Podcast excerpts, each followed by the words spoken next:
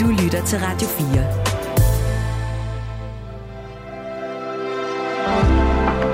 Velkommen til Tidskapslen med Anders Olling og Hans Erik Havsten. For 80 år siden, i januar 1944, der står digterpræsten Kai Munk nede på gulvet i Vedersø Kirke og skal til at holde sin nytårsprædiken. Han er ikke i sin præstekjole. Han står ikke oppe på prædikestolen. Han står nede blandt menigheden og taler til dem. Og så siger han blandt andet sådan her. I undrer jeg over, at jeg står her ved siden af juletræet, neden for prædikestolen, i min overfrakke, i min overfrakke og med mit højrøde tørklæde om halsen. Men da jeg i går forberedte mig for Guds ansigt til denne gudstjeneste, fik jeg det sådan, at jeg vidste, at jeg ikke kunne gå på prædikestolen eller foraldret i dag. En dyb sorg og smerte har opfyldt mit sind. I den senere tid er der begyndt at gå skred i det gode nationale sammenhold i vort sovn. Folk, der ikke har det behov, går i tyskernes tjeneste. Dette må i sandhedens navn påtales i denne kirke, der er bygget for at være sandhedens tempel. Og han siger, at det er jo rimelig kontroversielle ord, han kommer med her, for det er jo midt under besættelsen, og så står han direkte og taler imod, at folk skal samarbejde med tyskerne. Ja, han beskylder jo faktisk nogle af sine sovnebørn for at være gået i tyskernes sold. Ja, og øh, det er jo lidt specielt med Kai Munk, fordi at øh, tilbage da han var yngre, der var han jo faktisk øh, en type, som havde lidt en fæble for øh, de autoritære kræfter, der herskede i Europa på det tidspunkt. Det er jo ikke nogen hemmelighed, at han faktisk var ret optaget af især øh, fascisternes Mussolini i Italien.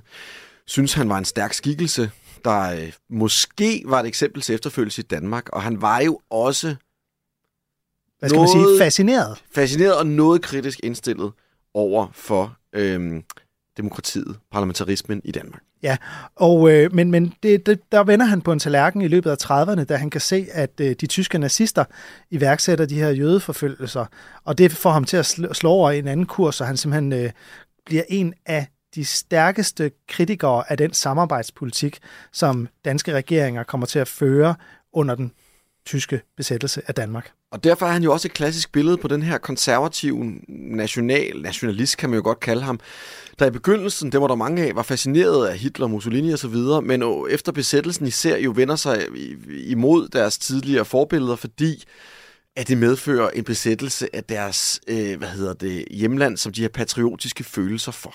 Ja. Og det er jo også dem, der ligesom jo sidenhen bliver kernen i modstandsbevægelsen. Ja, og så der i januar 1944, der er jorden jo altså virkelig begyndt at brænde under ham. Men ikke desto mindre, så øh, under hans ny- nytårsprædiken der, der, øh, der taler han altså besættelsesmagten direkte imod, og han siger blandt andet, Danmark er i krig med Tyskland.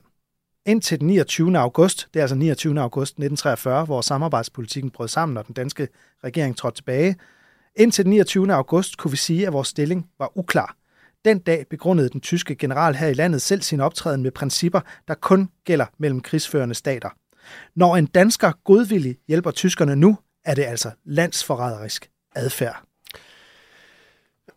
Det er jo øh, hårde ord, øh, og især fra en mand, jo, der på det her tidspunkt er blevet til et nationalt øh, samlingsikon. Han har blandt andet skrevet den øh, meget kendte sang, øh, den, hvad hedder det, Blå Anemone, øh, om, som af urensagelige årsager slap igennem øh, censuren, øh, da han skrev den, fordi at, ja, censuren nok bare tænkte, at den handlede om en lille anemone, men hvor det i virkeligheden er et billede på øh, Danmarks stilling under den tyske besættelse, og anemone i den her finske zone osv.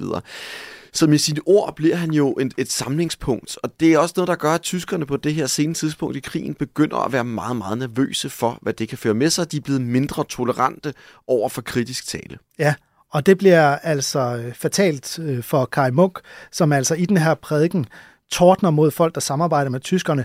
Sidenhen, der hylder han altså modstandsfolkene, som øh, udsætter sig selv for fare øh, for Danmark.